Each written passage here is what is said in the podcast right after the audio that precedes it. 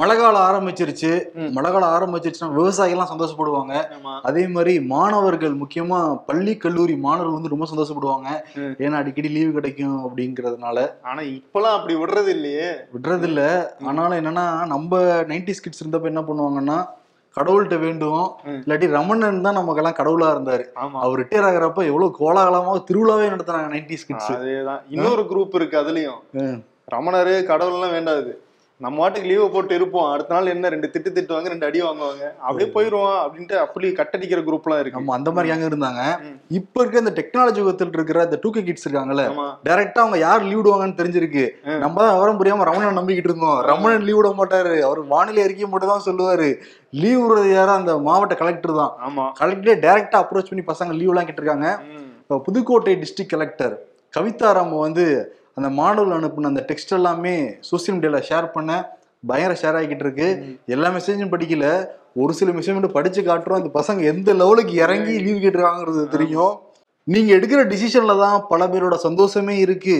நீங்க ஒன்றும் டெய்லி வந்து லீவ் தர போறது இல்லையே, எனக்கே ஒரு நாள் லீவ் தர போறீங்க, அந்த லீவ் நாளைக்கு தந்தா என்ன, ரொம்ப ஸ்ட்ரெஸ்ஃபுல்லா இருக்கு மேம் அப்படின்லாம் கேட்டிருக்காங்க. ரொம்ப நியாயமான கோரிக்கையா இருந்துட்டு இருக்கு. இன்னொருத்த வந்து எனக்கு வந்து தயவு செய்து நாளைக்கு லீவ் விடுங்க கலெக்டரம்மா, உங்களுக்கு வந்து என் மனசுல கோயில் கட்டுறேன் அப்படின்னு இருக்காங்க. இன்னொரு பக்கம் என்னன்னா, பிரகாஷ் ராஜ் மாதிரி செல்லம் நாளைக்கு லீவு அப்படின்ட்டு இந்த ஸ்மைலி சிம்பிள், கண்ணடிக்கிற சிம்பிள்லாம் கலெக்டருக்கே போட்டிருக்கான் ஒரு பையன். அதாவது அவனை மட்டும் பாருங்களேன், மத்தவங்க எல்லாம் வருஷ பெருசா எழுதிருக்காங்க. அவன் 2 லைன்ல முடிச்சுட்டான், செல்லம் லீவ் அப்படின்னா செல்லம் கொடுத்துடணும், நீ நாளைக்கு லீவ் அப்படின்னு கேட்டிருக்கான் அந்த பையன்.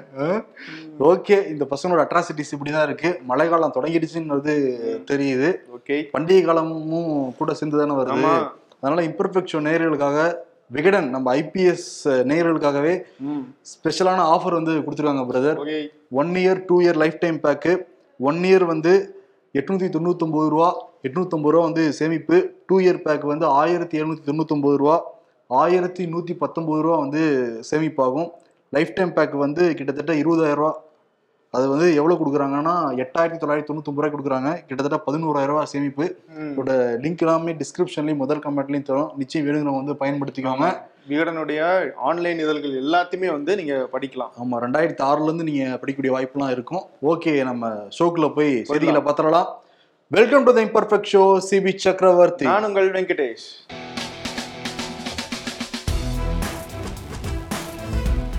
வாமா மின்னல் அப்படிங்கிற மாதிரி வடிவேல் காமெடி இருக்கும்ல, அதே மாதிரி காமெடி பண்ணல தமிழக காவல்துறை வந்து சீரியஸான ஒரு மேட்டர் வந்து இறங்கியிருக்காங்க. மின்னல் ரவுடி வேட்டை, ஆப்ரேஷன் மின்னல் ரவுடி வேட்டைன்னு பேர் வச்சு 3 நாட்கள்ல கிட்டத்தட்ட 3,096 ரவுடிகள் வந்து காவல்துறை வந்து கைது பண்ணியிருக்காங்க. ரொம்ப அவசரமா கைது பண்ணியிருக்காங்க.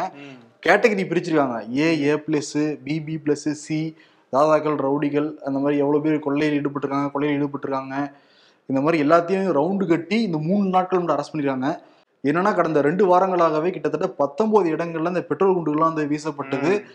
பல பேர் படுகாயம்லாம் அடைஞ்சாங்க. அதுக்கு முன்னாடியுமே பிரதர் தொடர்ந்து கொலைகள் அங்கங்க நடந்துகிட்டே இருக்குன்னு சொல்லிட்டு எதிர்கட்சிகளும் வந்து பயங்கர குற்றச்சாட்டுகள் வைக்க ஆரம்பிச்சாங்க. அது கொஞ்சம் நெருக்கடி தான் ஆச்சு, சட்டம் ஒழுங்கு சரியில்லை, நெருக்கடி தான் ஆச்சு. எதனால இந்த கடந்த 3 நாட்கள்னா, சேலத்துல சமீபத்துல NIA அந்த முகமை இருக்காங்கல்ல, தேசிய புலனாய்வு முகமை வந்து ரைட் நடத்தினாங்க. அப்ப நவீன் சக்கரவர்த்தி, சஞ்சய் பிரகாஷ் அப்படிங்கிற 2 பேரை கைது பண்ணாங்க. அவங்க 2 பேரை கைது பண்ணாவே பல ஆவணங்கள் வந்து கிடைச்சிருக்கிறதா வந்து சொல்றாங்க. அதுல முக்கியமா RSS பேரணி நடக்க போகுதுல நவம்பர் 6ஆம் தேதி, அதுல மிகப்பெரிய சந்தி நடக்க போகுது, இந்த ரவுடிகள் தாதாக்கள்லாம் பல்வேறு திட்டங்கள்லாம் வச்சிருக்காங்கன்னு சொல்லிட்டு ஓபம் முடிச்சிருக்காங்க. அதான் மத்திய உளவுத்துறை வந்து தமிழ்நாட்டுக்கு வந்து சொன்ன உடனே இவங்க ரொம்ப அலர்ட் ஆயிட்டாங்க. அதனால ஸ்டாலின் உத்தரவு பேர்ல DGP சைலேந்திர பாபு நடவடிக்கை எடுத்திருக்காரு. 3,000 பேர் கைது செஞ்சிருக்காங்க. அவங்க கிட்ட இருந்த துப்பாக்கி, அப்புறம் அந்த அருவாள்கள் எல்லாமே, ஆயுதங்கள் எல்லாத்தையுமே கைப்பற்றிருக்காங்க. யோசிச்சு பாருங்க, 3,000 பேர் 3 நாட்கள் கைது செஞ்சிருக்காங்க. இந்த நடவடிக்கையை முன்னாடி இருந்தே பண்ணிருக்கலாம். அதைத்தான் எடப்பாடி பழனிசாமியும் சொல்றாரு. 3,000 பேர் அரெஸ்ட் பண்ணீங்க, ஆனா வந்து அதுல 705 பேரை மட்டும் தான் நீங்க வந்து சிறையில வச்சிருக்கீங்க. ஆனா 2,390 பேரை வந்து உறுதிமொழி பத்திரம் வாங்கிட்டு அனுப்பிட்டீங்க. அது என்ன காரணம்?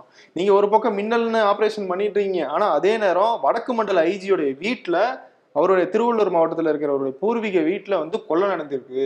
இதுக்கு பேர் தான் உங்களுடைய சட்டம் ஒழுங்கா அப்படின்ற ஒரு கேள்வி எழுப்பியிருக்காரு. ஆனா என்ன சொல்றாங்கன்னா, 3,000 பேர் கைது தான் செஞ்சோம், ஆனா வந்து கைது செஞ்ச உடனே ஜாமீன்லாம் அப்ளை பண்ணுவாங்க. அதுக்கு முன்னாடி நாங்க வந்து பிணையில பத்திரத்தெல்லாம் கையெழுத்தெல்லாம் வாங்கிட்டு தான் நாங்கள் வெளியிட்டிருக்கோம். ஆனால் தொடர்ந்து கண்காணிப்பு தான் அவங்களை நாங்கள் வச்சிருக்கோம், வான்மொழி தான் அமைச்சிருக்கோம்னு சொல்லிட்டு தமிழக காவல்துறை வந்து சொல்றாங்க.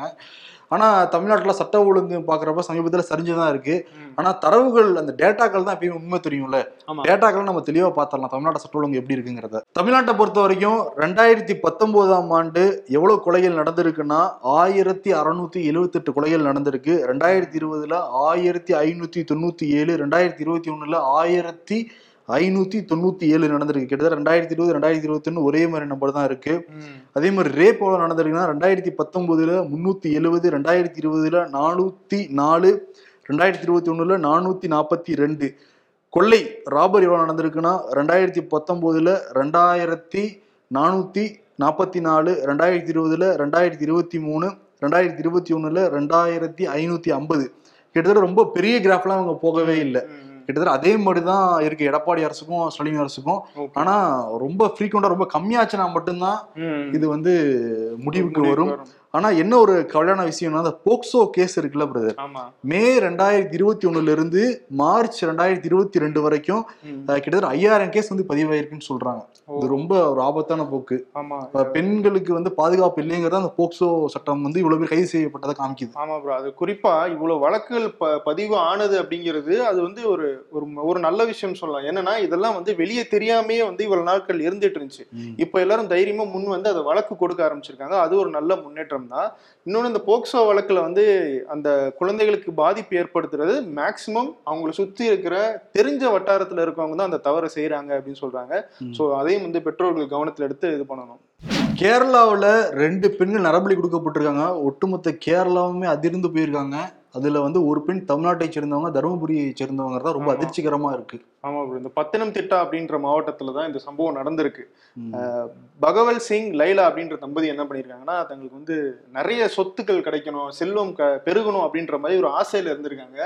அந்த நேரம் பார்த்து சஃபி அப்படின்னு சொல்றவரு, ஒரு எனக்கு மாந்திரிகம்லாம் தெரியும், நான் வந்து சில விஷயங்கள் மூலமா உங்களுக்கு அதை ஏற்படுத்தி தரேன் அப்படின்னு சொல்லி அவங்களை ஃபேஸ்புக் மூலமா தான் பிடிச்சிருக்காரு. அவங்களும் அவங்கள நான் அவர் சொல்றதை நம்பி நரபலி கொடுத்தா அவங்களுக்கு வந்து செல்வம் பெருகுன்னு சொல்லியிருக்காரு. இவங்களும் அதை வந்து நம்பியிருக்காங்க. அதுக்காக எர்ணாகுளத்துல இருந்து ரோஸ்லி அப்படிங்கிற ஒரு பெண், அவங்க வந்து அங்க லாட்டரி டிக்கெட் வித்துட்டு இருந்திருக்காங்க. அவங்கள வந்து ஆசை வார்த்தை கூறி நான் உங்களுக்கு ஒரு பெரிய அமௌண்ட் வந்து ஒன்று வாங்கி தரேன், ஒரு 10 லட்சம் வந்து வாங்கி தரேன் அப்படின்னு சொல்லி அவங்களை கூட்டு போய் நரபலி கொடுத்துடுறாங்க. அது வந்து என்ன ஆயிடுச்சுன்னா அது கொடுத்து போன மாசமே முடிஞ்சிருச்சு. ஆனா அந்த நரபலி அப்படிங்கிறது வந்து சக்சஸ் ஆகலை அப்படின்னு சொல்லி ஷஃபி திரும்பி பிரெயின் வாஷ் பண்ணி இன்னொருத்தர நரபலி கொடுக்கணும்னு சொல்லியிருக்காங்க. அதுலதான் தமிழ்நாட்டை சேர்ந்த பத்மா அப்படிங்கிற பெண், இவங்களும் வந்து எர்ணாகுளம் பகுதியில வந்து அந்த லாட்டரி சீட்டுகள் வித்துட்டு அந்த வேலைகள் செஞ்சுட்டு இருக்காங்க.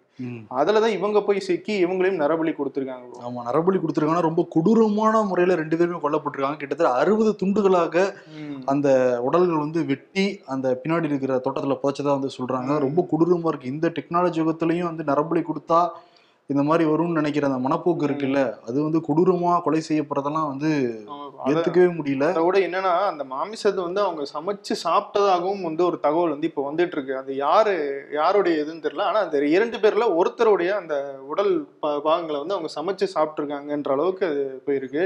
இந்த அளவுக்கு மூட நம்பிக்கையா இருக்காங்க பாருங்க. இன்னும் மதங்கள் வச்சு அரசியல் நடந்துகிட்டு இருக்கு, கேடுகிட்ட அரசியல் நடந்துகிட்டு இருக்கு. அதை தாண்டி இந்த நரபலிகள் கொடுக்கறதெல்லாம் ஏத்துக்கவே முடியாது.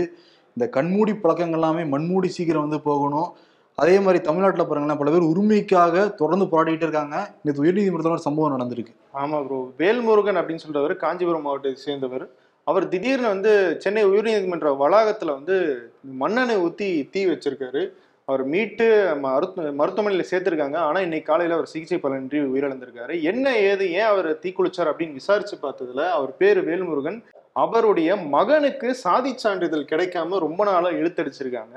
அது கிடைக்காதனால அவர் வந்து வேலைக்கு போக முடியல, படிக்க முடியல அப்படின்ற சிச்சுவேஷன் அவங்க குடும்பத்துல இருந்து நிலவிட்டு இருந்திருக்கு. அதனால நீதிமன்றத்தில் இருக்கிற அந்த சட்ட உதவி மையத்துக்கு வந்து அங்கே வந்து உதவி கேட்டு வந்திருக்காரு. அங்கேயும் அவருக்கு சரியான பதில் கிடைக்கல அப்படின்னும் போது இந்த தற்கொலை முயற்சி எடுத்திருக்காரு. அவர் வந்து மலைக்குறவர் அப்படிங்கிற அந்த சமூகத்தை சேர்ந்தவரா வந்து சொல்றாங்களோ என்னன்னா இது நீண்ட நாட்களாக இந்த பிரச்சனை போயிட்டே இருக்கு. இந்த மலைக்குறவர்கள் இந்த பழங்குடிகளா இல்ல அவங்க தாழ்த்தப்பட்ட வகுப்பை சேர்ந்தவங்களா அப்படின்ற ஒரு கன்ஃபியூஷன் இருக்கும். இருளர்கள் அந்த பழங்குடி மக்கள்கிட்டையும் இந்த பிரச்சனை இருக்கு. கொத்தடிமைகள் சொல்லப்படுற இந்த பார்டர் லேபர்ஸ் அவங்க வந்து ஒரு குறிப்பிட்ட தொகைக்காக வேற இடத்துல கொண்டு போய் அவங்களை வந்து மோசமா வந்து வேலை வாங்கிட்டு இருப்பாங்க. இப்படி பல பேரை வந்து மீட்டு அரசாங்கம் திரும்பி வந்து கொண்டு அவங்க ஒரு நார்மல் லைஃபுக்கு திரும்பிட்டு இருக்காங்க. இப்போ அவங்க போய் வந்து அவங்களுடைய குழந்தைகள் படிக்கணும், வேலைக்கு போகணும்னு சாதி சான்றிதழ் கேட்க போனா நீங்க இருளர் தான், இல்லை நீங்கள் இந்த குறிப்பிட்ட பழங்குடியை சேர்ந்தவங்க தான் அப்படிங்கிறத நீங்கள் ப்ரூவ் பண்ணுங்க, அதுக்கு ஏதாவது ஆதாரம் வச்சுருக்கீங்களா அப்படின்னு கேட்குறாங்க. அவங்களே இத்தனை வருஷம் கஷ்டப்பட்டுட்டு இப்போ தான் நார்மல் லைஃபுக்கு திரும்பலான்னு வராங்க. அவங்ககிட்ட எந்த வித சான்றிதழும் கிடையாது, ஆதார் கார்டோ ரேஷன் கார்டோ எதுவுமே கிடையாது. அப்படிப்பட்டவங்ககிட்ட அந்த மாதிரி ஐடென்டிட்டி நீங்கள் கேட்கும்போது அவங்களால கொடுக்க முடியல. நீங்கள் கொடுக்க முடியாதுன்றதுனால நாங்களும் சாதி சான்றிதழ் கொடுக்க மாட்டோம் அப்படின்னு சொல்லிட்டு அரசு நிர்வாகம் சொல்லுது. இந்த மாதிரி ஏகப்பட்ட பிரச்சனைகள் இருக்கு. இது எவ்வளோ மெத்தனை போக்கு தானே காட்டுது. அவருக்கு அந்த ஊர்லேயே போராடி போராடி கடைசியில் நீங்கள் சென்னை போங்கன்னு தான் சொல்லியிருப்பாங்க. அவங்க சென்னை வந்து நீதிமன்றத்துக்கு போனாவது நமக்கு ஒரு நல்ல வழி கிடைக்கும், நம்ம தான் வந்து கஷ்டப்பட்டு இருக்கோம், அடுத்த ஜென்ரேஷனாவது முன்னேறணும், தன்னுடைய மகனுக்காவது அந்த இடஒதுக்கீட்டுல மேலே வரணும்னு ஆசைப்பட்டு அந்த பெற்றோர் வந்து எவ்வளோ முயன்றிருக்காங்க, கடைசியில் கிடைக்கலங்கிறனால தான் அந்த பரிதாபமான அவர் இறக்கும் போதுமே அதுதான் சொல்லியிருக்காரு. தீக்குளிச்சிட்டு என் பையனோட இந்த விஷயம் முடியட்டும், இனிமேலாவது எல்லாருக்கும் வந்து அந்த சாதி சான்றல் கிடைக்கட்டும் அப்படின்னு சொல்லிட்டு தான் வந்து போயிருக்கு. இது நிச்சயமா தமிழக அரசுடைய ஒரு மிகப்பெரிய ஒரு தலைகுனிவு தான். சமூக நீதி அப்படின்னு நம்ம பேசும்போது அடிமட்ட லெவலில் அது எப்படி இருக்கு, ஒரு அரசியல் லெவலில் இருக்கிறத தாண்டி அடிமட்ட லெவலில் மக்கள் எப்படி அதை பார்க்குறாங்க, அவங்க எப்படி அனுபவிக்கிறாங்கன்றதையும் அரசு கவனத்தில் கொள்ளணும். ஓபிஎஸ்க்கு பிரச்சனை மேல பிரச்சனை பிரதர். இப்ப ஆல்ரெடி நீதிமன்றங்கள் வந்து அவருக்கு எதிராக தீர்ப்புலாம் சொல்லிக்கிட்டு இருக்கு. இன்னொரு பக்கம் என்னன்னா, இப்ப எனக்கு இருக்கை கேட்டு நான் தான் ஒருங்கிணைப்பாளர், நான் தான் துணைத் தலைவர் நடமுடிச்சுக்கிட்டு இருக்காரு ஓ பன்னீர் செல்வம். இதெல்லாம் ஒரு ட்ராக்ல நடந்துகிட்டு இருக்கு. இன்னொரு ட்ராக் என்னன்னா, அவருடைய மகனுக்கு வந்து பல சங்கடங்கள் ஏற்பட்டிருக்கு. 2019 தேர்தலில் தேனி தொகுதியில் நின்று ஜெயிச்சாரு. இவர் வந்து பணப்பட்டுவாடா பண்ணி தான் ஜெயிச்சாரு அப்படிங்கிறத வந்து நீதிமன்றத்தில் வழக்கு தொடுத்துருந்தாரு.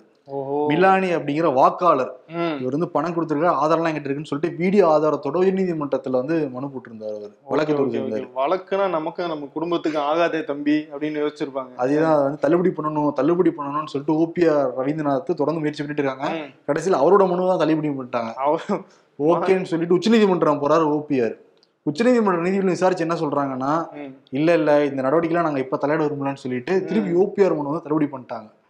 இப்ப இன்கேஸ் இந்த வழக்கை விசாரிச்சு, ஏன்னா வீடியோ ஆதாரம்லாம் இருக்கான் பணப்பட்டுவோட பண்றதுக்காக, இதெல்லாம் ஒரே முறையில் விசாரிச்சாங்கன்னா ஓபிஆருடைய அந்த எம்பி பதவியே பறிபோகலாம்னு சொல்றாங்க. இருக்கிறதே ஒண்ணு கண்ணே, அதை வச்சுதான் வந்து நாங்க இன்னும் அதிமுகன்னு நாடாளுமன்றத்துல வந்து பேசிட்டு இருக்காங்க. ஓபிஎஸ் தரப்பு பேசிட்டாங்க, இபிஎஸ் தரப்பு தான் தூக்கியாச்சு. அவங்க இபிஎஸ் தரப்பு பொறுத்த வரைக்கும் எங்களுக்கு இப்ப 0 தான், 2024 தான் கணக்கே ஆரம்பிக்க போறோங்கிறாங்க அவங்க. ஓகே, அந்த ஒண்ணு காப்பாத்துறாரா ஓபிஎஸ் என்னன்னு பாப்போம். ஆமா, செல்லூர் ராஜு பாத்தீங்களா, அவருடைய பங்குக்கு பயங்கரமா பேசியிருக்காரு. செல்லூர் ராஜு வந்து அவர் பயங்கரமா பேசணும். ஒரு பக்கம் அவரை பத்தி வந்து ஒரு விஷயத்தை லீக் பண்ணியிருக்காப்புல. என்னன்னா, முதலமைச்சர் ஸ்டாலினை பார்க்க ரொம்ப பாவமா இருக்கு. அதிமுக ஆட்சியில ஜெயலலிதா அம்மா வந்து அமைச்சர்கள் மேல ஏதோ கம்ப்ளைண்ட் வந்தானா உடனடியே எடுப்பாங்க. இவ்வளவு ஏன் மேலே லஞ்ச புகார் வந்துச்சு, உடனே விசாரிச்சு என்னை மாவட்ட செயலாளர் பதவியில இருந்து தூக்கிட்டாங்க அப்படின்னு சொல்லியிருக்காப்புல. இதை வந்து அவர் தெரிஞ்சு சொல்றாரா இல்ல ஃப்ளோல விட்டாரான்னு தெரியல. தெய்வம் பிரதர் உண்மையை சொல்றாருல்ல. ஆமா, அது மட்டும் இல்லாம இந்த தேர்தல்ல நாங்க வந்து தனித்து நிக்க தயார், எதிரில் இருக்கிற திமுக தனிச்சு நிக்க தயாரா அப்படின்னு கேட்டிருக்காரு. ஆனா அது திமுகவை கேட்ட கேள்வி கிடையாது, பாஜகவை கேட்ட கேள்வி அப்படின்னு சொல்லிட்டு சர்ச்சையாயிட்டு இருக்குது. ஆமா, தனிச்சு நிக்கிறதுனா அதிமுக மட்டும் நிக்க இப்போ 2024 தேர்தல்ல அது எடப்பாடி கையில இந்த முடிவு கிடையாது, அவருக்கு மேல இருக்க பாஸ் கையில தான் அந்த முடிவே இருக்கு. இவங்கதான் பெரிய கூட்டணி சேர்ந்துகிட்டு இருக்காங்க பிரதர். இப்பவே அமமுக பாஜகன்னு சொல்லிட்டு சரி ஓகே. இப்ப அமமுக இருக்காங்கல்ல, நிதேஷன் உற்சாகம் மூட இருக்காருன்னு சொல்லிட்டு டிடிவி இன்னைக்கு களத்திலேயே இறங்கிட்டாரு. தமிழ்நாடு முழுக்க அமமுகவினர் வந்து ஆர்ப்பாட்டம் போராட்டம்லாம் பண்ணாங்க. எதனால கொடுத்த வாக்குறுதியில திமுக நிறைவேற்றவே இல்லை, மின்கட்டணம் வந்து ரொம்ப அதிகமாயிடுச்சு போன்ற பல்வேறு காரணங்களை சொல்லி அந்த மாவட்டத்தில் இருக்க கலெக்டர் ஆஃபீஸாக ஒரு முற்றுகிட்ட போராட்டமா. ஆமாம், சென்னையிலேருந்து டிடிவிலாம் அந்த கலந்துக்கிட்டாரு.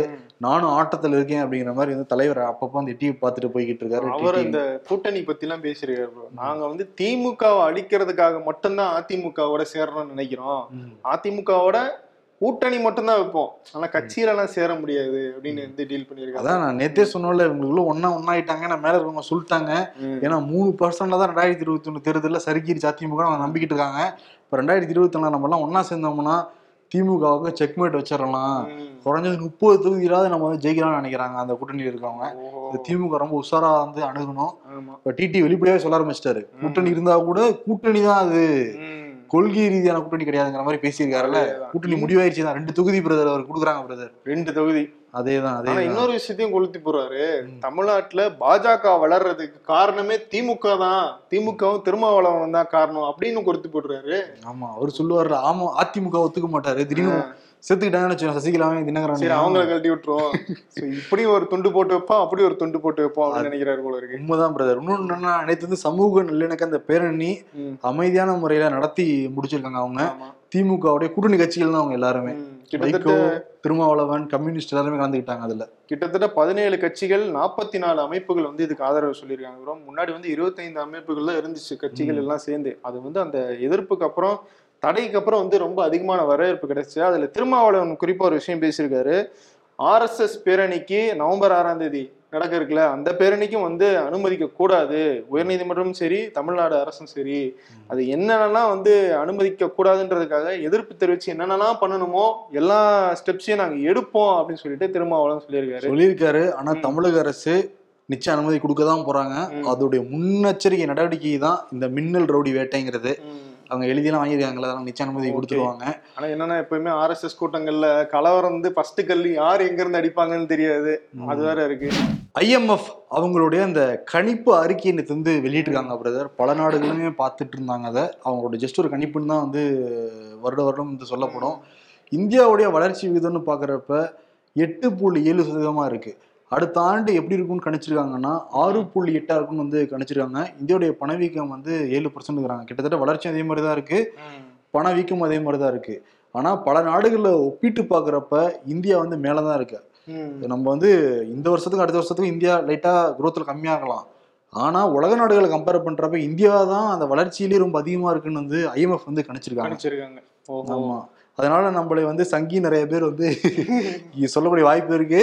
நம்ம டேட்டாவை தான் முன்னாடி வைக்கிறோம். ஐஎம்எஃப் வந்து கணிச்சிருக்காங்க. அதே மாதிரி ப்ளூம்பர்க்ல வந்து அந்த ரெசெஷன் குறித்த ஒரு தரவுகளும் வந்திருக்கு. அதுல வந்து பல நாடுகள், அமெரிக்கா உட்பட பல நாடுகள் ரெசெஷன்ல பாதிக்கப்படலாம். ஆனா இந்தியாவுக்கு அந்த ரெசெஷன் அப்படிங்கிறது வர வாய்ப்பு இல்லை. அப்படியே வந்தாலும் நெருங்கி வரும், அது ரெசெஷன் நம்ம எடுத்துக்க கூடாது அப்படின்ற மாதிரி வந்து அறிக்கை விட்டுருக்காங்க. இப்போதைக்கு இந்தியர்களுக்கு எந்த பிரச்சனையுமே இல்லை, ஐ மீன் இந்த பணவீக்கத்தினால.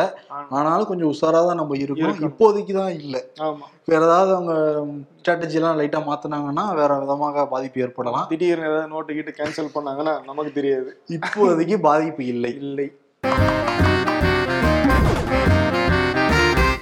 அப்போல்லாம் நான் எம்ப்ளாய்மெண்ட்டை ரிஜிஸ்டர் பண்ணால் கவர்மெண்ட் வேலை கிடைக்கும்னு நம்பிட்டு இருந்தேன். போக போக தான் தெரிஞ்சது அவங்களுக்கு வேலை கொடுக்க தான் நம்ம ரெஜிஸ்டர் பண்ண சொல்லியிருக்காங்க. நான் போட்டது அப்படியே இருக்குது. நானும் அப்போ பதிவு பண்ணேன். ஏண்டா மதியம் 2 வாட்டி சாப்பிட்டது இல்லாமல் இப்போ 4 மணிக்கு திரும்பவும் சொத்த போட்டு சாப்பிட்ருக்க. எல்லாம் அவளை மறக்கத்தான். இந்த அவளை மறக்கத்தான் அவளை மறக்கத்தாங்கிற ட்ரெண்ட் எப்போ முடிவுங்கிறது தெரியல.